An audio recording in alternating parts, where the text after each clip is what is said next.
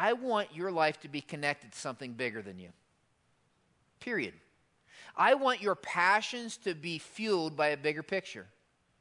I want your priorities to be formed by a bigger picture. I want the purpose of your life to somehow be connected to something that's much bigger than you. We said this the first talk we had in this conversation called The Big Picture. We said that physically speaking, when people become unhealthy, they stop moving. And when they become unhealthy and they stop moving, their world gets small. Just, that's just what happens over time. And it's natural, so you expect it. We, we've all had parents, friends, whatever. When they become unhealthy, all of a sudden they become immobile. When they become unhealthy and mobile, they begin to talk about things that are maybe smaller in terms of their view of the world and the questions and the things they want to talk about. And we expect that. It's natural. But listen, when that happens to a church, it's devastating, it's deadly. When a church all of a sudden stops moving, you know what happens? It becomes unhealthy. And when that happens, you know what happens? Their picture of the church becomes really small and they start a death crawl. Literally, they start a death crawl and they begin to crawl to their own death. Jesus had different plans for his church. In fact, I want to show you a verse. It's like one of my favorite. I love it. Uh, and we're going to throw it on the screen. It's in Matthew 16. You don't need to turn there.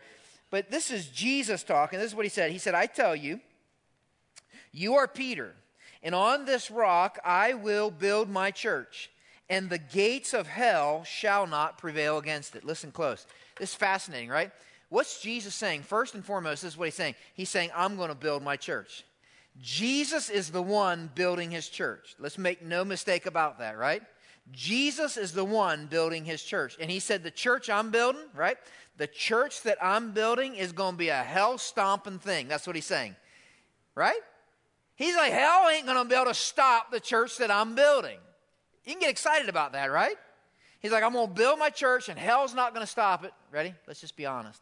Then why is it? Then why is it that hell seems to be stomping a lot of churches today? Why is that? That's an interesting question. And you know something? You got to be honest with a question if you want to get to an answer that somehow is going to benefit, right?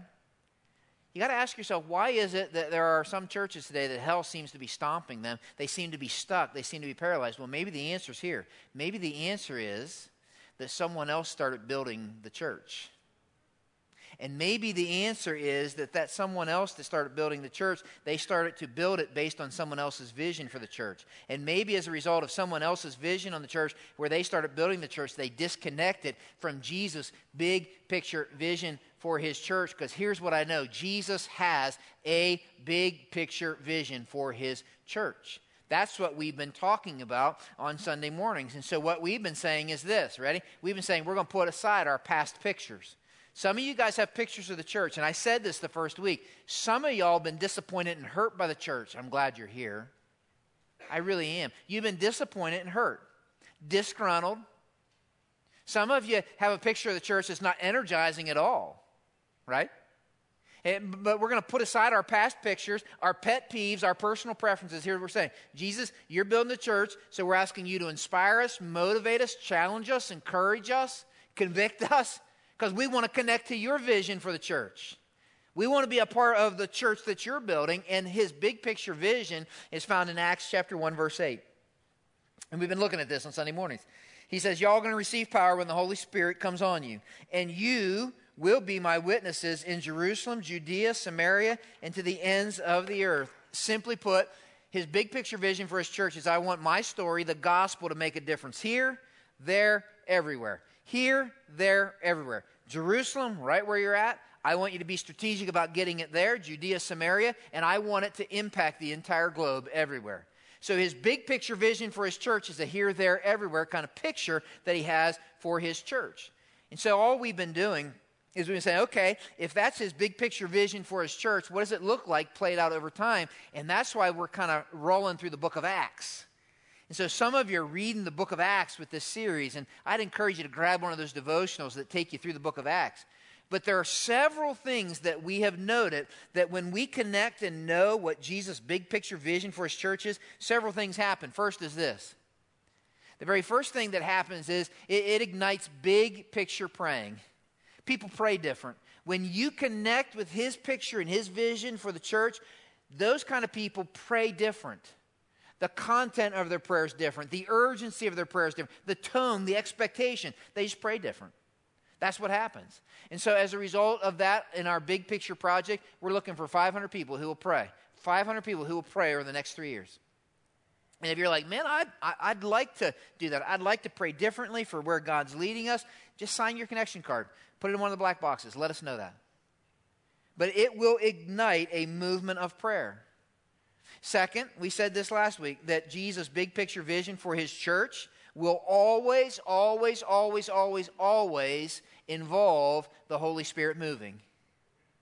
He says you're going to receive power when the Holy Spirit comes on you. And if you weren't here last week, I'd encourage you to go listen to last week because there's a lot of people like that. Man, that sounds creepy, weird. Holy Ghost, Spirit. What's that all about, right? And so we just talked about it. Like, what what is that all about?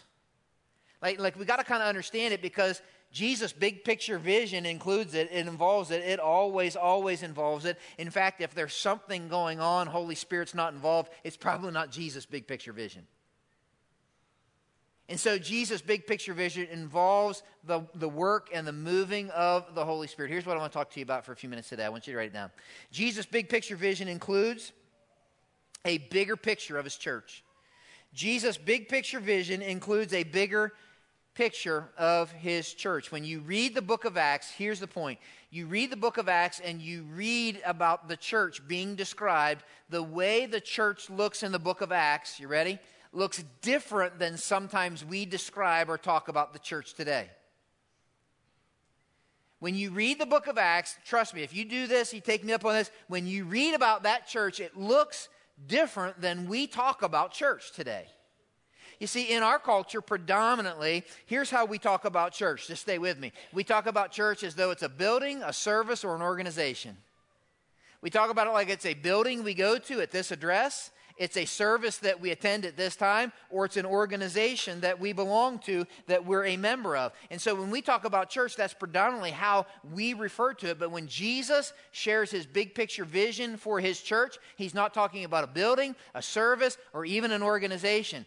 Here's what he's talking about. You ready? When Jesus talks about his church, he is talking about a movement of people to change the world. I want to say that again. When Jesus talks about his church, he's not talking about a building, a service, even an organization that you're a member of. He's talking about a movement of people that will change the world. And so he shares his vision in chapter 1, verse 8, and then you see that played out in the rest of the book of Acts. I'd love for your eyes to go over to Acts chapter 2, verse 42. And I want you to pay particular attention to the pronouns. Acts 2:42. You with me? Let's read it. Here's what it says. The people who connected to this big picture vision Jesus gave, here's how it describes them. They devoted themselves to the apostles' teaching and to the fellowship and to the breaking of bread and to prayer. Everyone was filled with awe, and many wonders and miraculous signs were done by the apostles.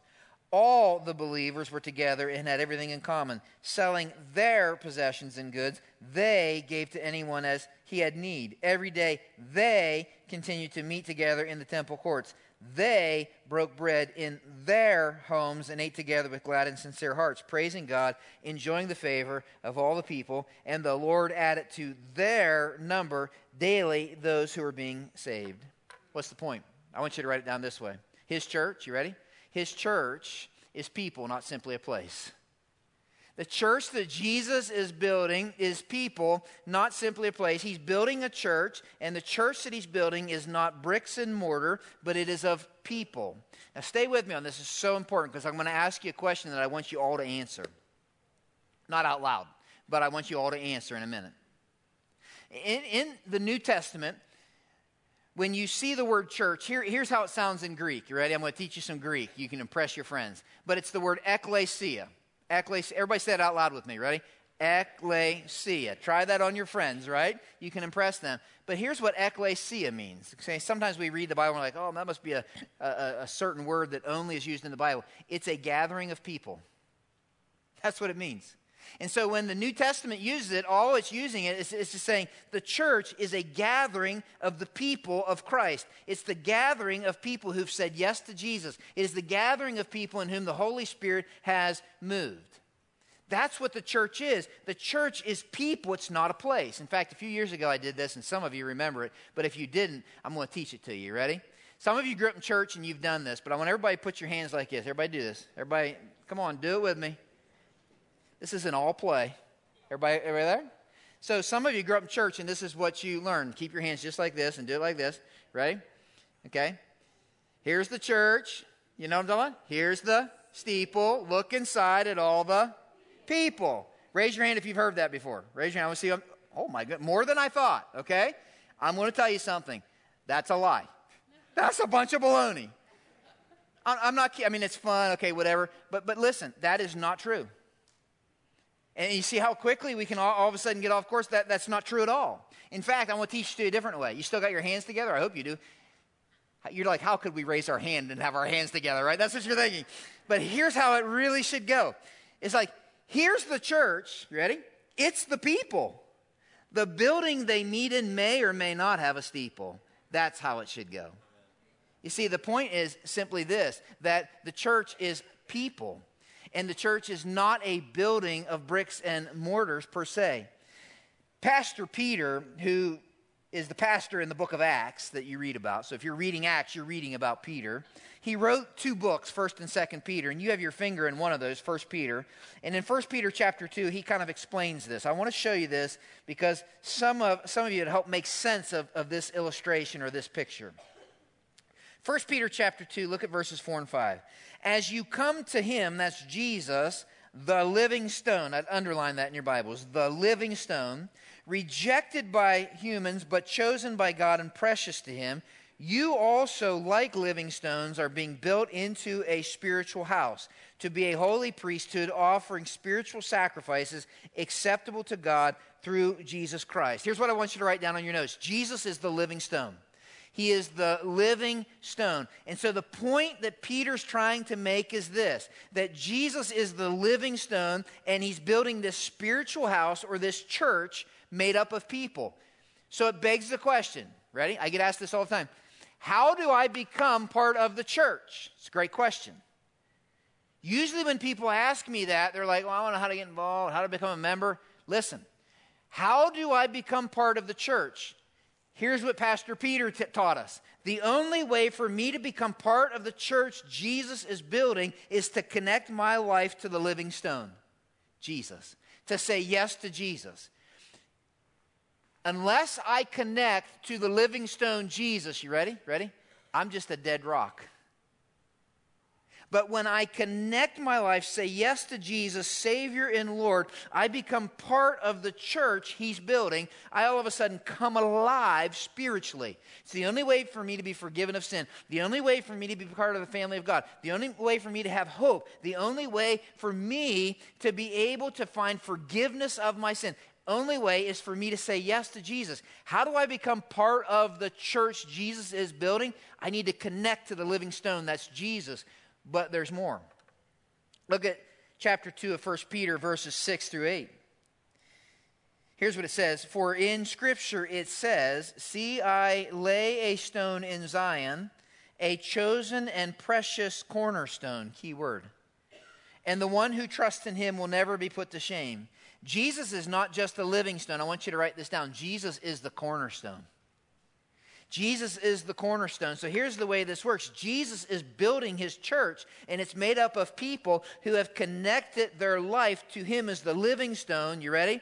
And then recognize he's the cornerstone. What does a cornerstone do? The cornerstone is the stone that's laid down first so that all the other stones can be lined up on it to build the building. Here's what it means Jesus is building a church, and the church that he's building is of people who have attached their lives to him as the living stone and lined their lives up on him as the cornerstone. That's what the picture means. He is the living stone, he is the cornerstone, so it begs this question. You ready? Don't answer out loud, by the way, but everybody answer. I got to ask myself this morning this question Am I part of the church Jesus is building, or am I simply in a building we happen to call a church? Guys, those are two different things. Those are two different things. I, I sincerely want to ask this question and I want you to answer it. I got to ask myself have I ever attached my life to Jesus, living stone, cornerstone, or do I just find myself in a building we happen to call a church? You see, the reason I ask the question is this is you can go to church all your life and not be part of the church Jesus is building it's okay if that percolates a little bit and kind of, it's okay because it's true. Jesus is building a church, He is the living stone. Now, you got 1 Peter 2 in front of you, and I told you look at 6 through 8 because look at verse 7. There's something interesting. Now, to you who believe the stone is precious, but to those who do not believe, the stone the builders rejected has become the cornerstone a stone that causes people to stumble, a rock that makes them fall. They stumble because they disobey the message, which also is what they were destined for. Look here a second. Either you in your life will, will acknowledge, embrace, recognize Jesus as the living stone and the cornerstone, or he will become a stumbling block. That's what that's saying. Let me say it this way. Ready? You cannot be neutral about Jesus he never gives that option. Jesus, Jesus was a good man. I think I want to follow his example. He doesn't give that option. He either is the living stone who is the cornerstone, or he eventually will become a stumbling block. You'll eventually, like, oh, I don't know that I like what Jesus is saying. I think I'm going to. He either is the living stone or the cornerstone, or he will be something you'll trip over. But there is no neutrality when it comes to Jesus he has a bigger picture of his church. And so when you go back to Acts chapter 2, you see some of that play out. Just check this out with me. Verse 42 says, They, that's the church, devoted themselves to the apostles' teaching and to the fellowship and to the breaking of bread and to prayer. Verse 46 Every day they continued to meet together in the temple courts they broke bread in their homes and ate together with glad and sincere hearts, praising God, enjoying the favor of all the people. Three things that they're doing, they're devoted to. Look here a second. They're devoted to, I'm going to just mention, they're devoted to the breaking of bread together, praying together, praising God together. Breaking bread, praying, praising God. What are they doing? what's going on there? I'm going to just make it simple. They're responding to God. When they break bread together, what that means is they're celebrating the Lord's Supper or communion together. What are they saying? They're saying, Thank you. Thank you, God, that you loved me so much that Jesus died, and when he died, you made it possible for me to be forgiven and part of your family. So they are celebrating communion together. They're responding in worship to a God who loves them, who literally gave his life for them. They're praying. What are they doing? They're responding, saying, God, we know we need you. We know you're holy. We know you're sovereign, and we're coming to you, and we're talking to you, and we have a relationship with you because now the Holy Spirit of God lives inside. They're responding responding to God. They're worshiping God and they're praising God. What are they doing? They're making much of God with their life. They're drawing attention to God. God is a big God, worthy of celebration. What are they doing? They're connected to his big picture vision and they realize that part of his big picture vision in his church is to bring glory to God. I would write it this way His church is people of worship. His church is people of worship, not simply a place to worship. I want you to write it that way. I'm going to explain it. His church is people of worship, not simply a place to worship. This is part of his big picture vision. Here's how I want you to remember it. We don't simply begin to worship when we walk in these doors. Okay, a lot of people refer to, hey, I went to church to worship. Okay, I'm gonna, I'm gonna really rattle some of your paradigm, right? I went to church to worship. Listen, we don't begin worshiping when we come and stop worshiping when we leave. That's not the way it works. But we come in as people who are worshiping. That's how it works. We are people of worship. Let, let, me, let me use this illustration, maybe. Okay, full confession. Can we have a transparent moment? Look here and just shake your head. Just full transparent. I want everybody in the room, ready? I want everybody, this is an all play, by the way. Everybody in the room who is a Cleveland Cavaliers fan? I want you to raise your hand. Wow, there's a lot of you. you know, Greg Foot's back there, you know, like that's obnoxious, right? so, for those of you who don't know, uh, the, the young man who was hosting who admitted to being a Celtics fan, that happens to be my oldest son, who I've discipled well. I am a lifelong Boston Celtics fan, all right? This is a very bad week for us, right? So he says we still have five more games maybe to get, get back at you. I look at it this way we have two more games until we're going home, is the way I look at it, right? But uh, I love his optimism. I absolutely love that, right? But, but here's the deal you're a Cavaliers fan. How many of you, raise your hand, have ever been to a Cavaliers game in Cleveland, okay? Here's what I know about you you're a fan. You didn't start fanning when you went into the arena and you didn't stop when you left, did you? You're a fan. What the arena simply does is it gathers people who are fans. That's what it does. People who are cheering for the Cavaliers, people who love the Cavaliers, people who wear their gear, people who absolutely celebrate when they win, people who feel bad when they lose. You are a fan, and what happens in that arena is it is a collection, a gathering of people who are making much of the Cavaliers. Y'all are crazy when you get together, right? I mean, there's lights, there's music, there's yelling, there's screaming. Listen, Sunday morning, Sunday morning in, in the fall, Sunday night, is not where we come and start to worship and then stop. That's not what this is.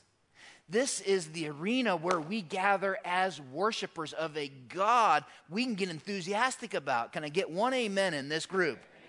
It's like, all right.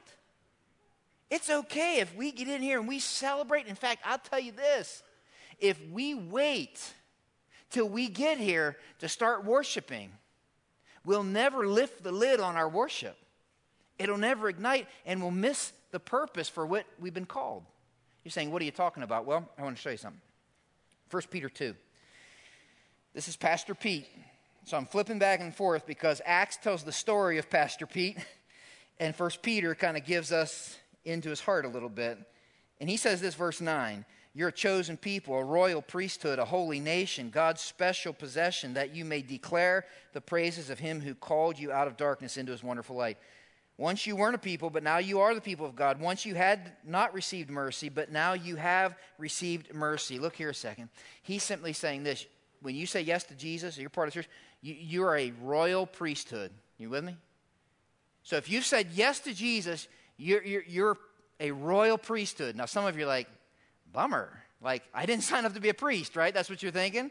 Because you have image in mind, you're like, oh dear, now what does that mean, right? But but here's the deal. What in the world, what in the world did a priest do? Stay with me on this. Well, we could spend all afternoon talking about that. Let me put it in a sentence. The, the picture they would have had, here, here's the bottom line. You know what a priest did? They were worship leaders. They, they were all about pointing people to God, access to God. They were about opening the door so people understood. Here's what he's saying this will change the way you look at your life. If you said yes to Jesus and you're part of this church he's building, congratulations. You are a worship leader. Your life has been set apart to lead in worship. Can I say it this way? Can I say it this way? Your life tells the people you live around, neighborhood, work around, something about God. You're leading in worship. He says, I've set you apart that you might declare the praises of the one who grabbed you out of darkness and brought you into light. He said, I want you to lead in worship. Like, I want the people that live around you heck, even live with you. I want your kids to know something about God by watching your life. You don't begin worshiping the moment you come in and Aiden plays the song that you get the quiver in your liver. That's not worship. That can be part of it. But if that's the only experience you have, if that's all it is, you just like that song. But when that song begins to come into the rhythm of your worship, when you come in and you're like, I am every day wanting to somehow in my life respond to a God who is big, who, who grabbed me and rescued me, when that's the rhythm and, and my life is synchronized to that, and I come in and Aiden plays a song like Jesus Paid It All, and I'm like, bam, bam, bam, bam, bam, got me. See how that works? It's just part of worship. This is his bigger picture for his church. Doesn't stop there. I got to show you this. Acts 2 42. They devoted themselves, you see it, to the apostles' teaching. What's going on there? What's going on there?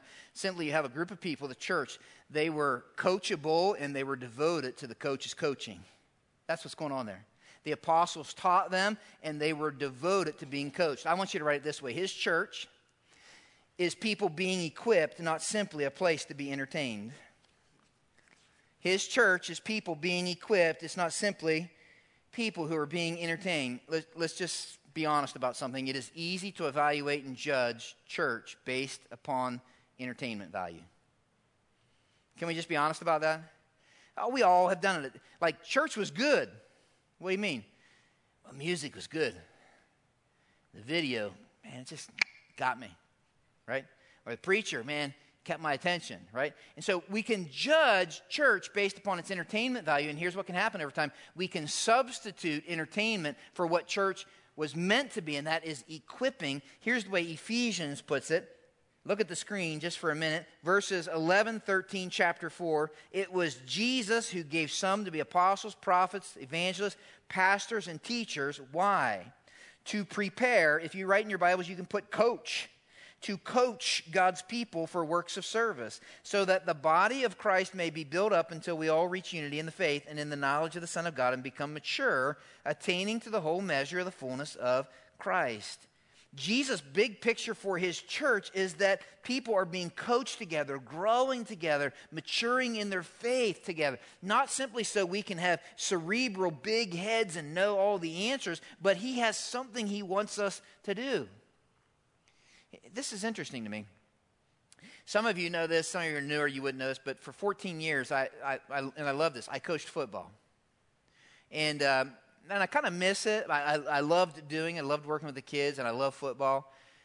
There's several things that are interesting as I think back at my, my coaching experience. First is this, I just, just to say this, and then, but, but for 14 years that I coached, I never played it down.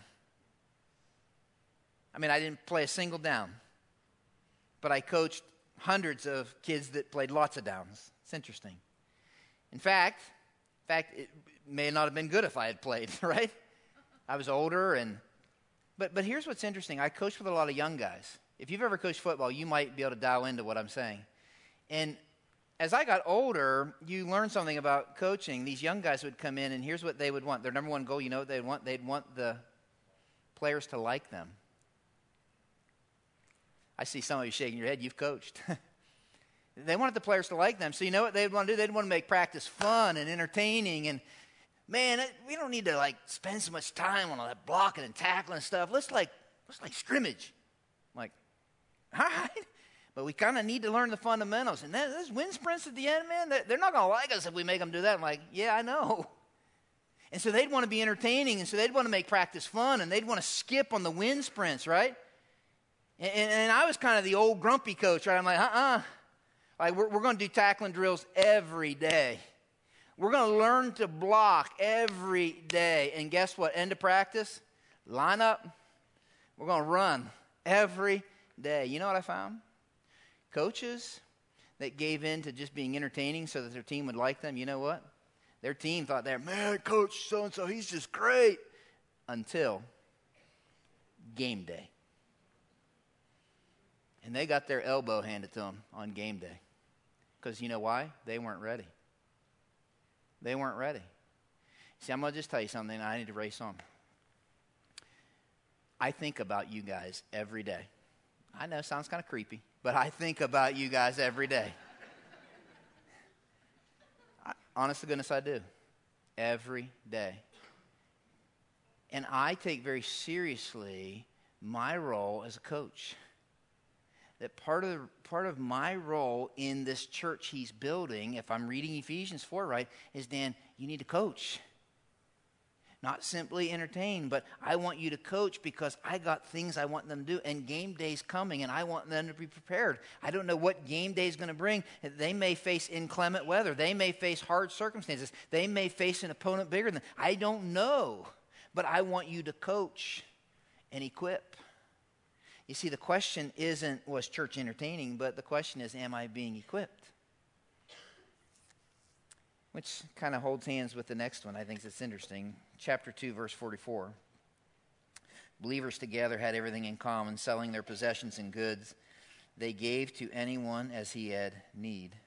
Interesting. Church demonstrates that it is the building that Jesus is building powerfully when we, with unity, bring our gifts together to bear on something bigger than us. I want you to write it this way His church, you ready? His church is people who serve together. It's people who serve together, not simply a place to sit and watch a service together. His church is people who serve together, not simply a place to sit and watch a service together. This is an area where I think our culture struggles some, and I think this is why hell is stomping some churches. Paul in Ephesians 4 continued and said this Speaking the truth in love, we will grow to become, in every respect, the mature body of Him who is the head, that is Christ. From Him, the whole body, joined and held together by every supporting ligament, grows and builds itself up in love. You see that last part? As each part does its work. That's interesting to me. He says, as each part does its work, the body's going to grow. You know, there's an interesting story. If you're reading the book of Acts, let me just tell you it real quick. Acts chapter 6, okay, you with me? Acts 6, the church hits a bumpy spot. I love the fact the Bible is real. It doesn't sanitize stuff, right? So this, th- this young church hits some turbulence, and the turbulence is this. There were some people in the church that were being overlooked. Widows. And they started to complain. And they were complaining to the coaches, the apostles, the prophets, the teachers. And the apostles and the prophets and the teachers realized something. They said, if we're the only ones who are meeting the needs of all the people, that means we're going to have to quit coaching as much. Right? Like, if we're the only ones that are going to do this. And so they did something that is interesting. They said, instead, I think it's good if we really focus on what God's called us to do, equipping people so that others might be able to serve this need. And when you read the story, they begin to equip and appoint people to serve the needs in the body. And here's what happens it says that when that happened, the church grew rapidly. Rapidly. Here's the point the point is this you ready? If you are a follower of Jesus, if you are part of the church Jesus is building, here's what I love you have been uniquely wired and gifted to play a part in what he's doing. You have. That God has uniquely wired you to play a part, and we're better when you play your part, and He gets glory. The picture of Jesus is more complete when you play your part. It's interesting if I could go back to that Cavs example. Y'all Cavs fans in the rooms, how crazy would it be going into the finals, which you're getting ready to go into against the Warriors, right? How crazy would it be if your coach said, hey, guess what? For this series, I think we're going to sit LeBron. How many think that'd be a good idea? Raise your hand, right? You'd be like, that's, that's nuts, right? Yeah, is he hurt? No, I just, I don't know. I just thought we'd set him. I mean, it's crazy, right? I want to tell you something. As crazy as that sounds, and we all get the illustration, here's what God makes clear He's gifted you. He has gifted you uniquely to play a part in His church. And He said, I've gifted you not so that you can sit on the bench, but so that you can get on the court and figure out how in the world to serve. And see, here's what I know this, this place is amazing because there are hundreds of people volunteering all the time. Did you know that? People that are volunteering in their gifts, they're playing music, their technology in the back, greeting people, children. That's why we want you to go to the ministry fair. Sometimes we serve in our gifts, in our giftedness. Right? That sometimes that's how we serve. Aiden won't let me play in the band, right? Nor should he. I'm not gifted. Right? There's some of you guys that are. I, I, I kind of have a new friend, and he, he plays up here, and, and he and I were talking before the service, and I don't know. I, I watch him when he plays his guitar. He's just something comes alive. He's gifted. I could never do that in a million years, right? And he has energy and, and passion. I love it. Some of you are gifted, and maybe you're gifted to serve here. Maybe you're gifted because you, you know, you teach kids and you know how to communicate with kids. I don't know. You, you, you can relate with middle school students. Maybe you can relate with high school. I don't know where you're gifted, but you have a, a part to play in, in, in the body. And we're better when you play your part versus sitting on the bench. And God gets glory. You know why? Because He gifted you to play a part in what He's doing. It's interesting. Sometimes we serve just because that's what needs to be done in the family. You ever think about this? Like we belong to a family together, and sometimes when you belong to a family, you just do things because you're part of the family. Like, like I don't feel particularly gifted at doing dishes, right? Raise your hand if you're gifted at that, right? I mean, they just need somebody is okay. God bless you, but I sometimes no one in my home is gifted at doing the dishes. How's that? But sometimes there's dirty dishes. I, I watched a family. This was interesting to me. It's just an illustration.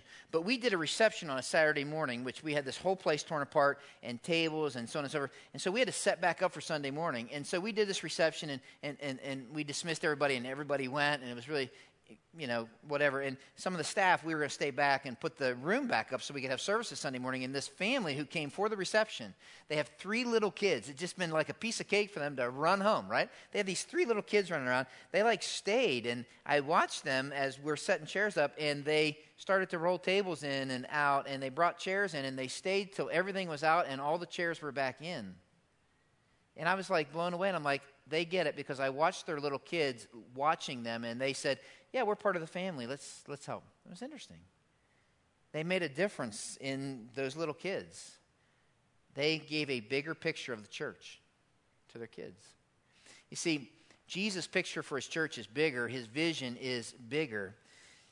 His church is people, not simply a place. It is people of worship, not simply a place to worship. People being equipped, people serving together. One last thing, then let's be done. Acts 2, the end of that section, verse 47, Lord added to their number daily those who were being saved. You can't help but read the book of Acts and see that people are being saved because, listen close, the DNA of the gospel scattered with the people of God. In fact, let me tell you this. When you get to Acts 8, can I tell you this? This is interesting. The church hits another tough time. You know what that tough time is? They're being persecuted. They're literally being run out of their houses. I don't know about you, but if that were to happen today, we might be like, oh, God, what's going on, man? How in the world we're hunkered down? But when you read these guys, in Acts 8, persecution, I mean, there's no more come and hear Peter and John preach. There's no more, you know, watch Andrew and the worship band. There's no more of that kind of stuff going on in their church. They're scattered. There's persecution. You know what the Bible says happens? Acts chapter 8, verse 4. Let's throw it up there. Those who had been scattered preached the word wherever they went. The word went with them. You see, Jesus' picture for his church is this his church is people on the go, not simply a place people go. His church is people who are on the go, and when they scatter, when they go, they take with them this story of Jesus. Here's the deal, guys, and then I'm done. We ain't got no persecution breaking out on us, right?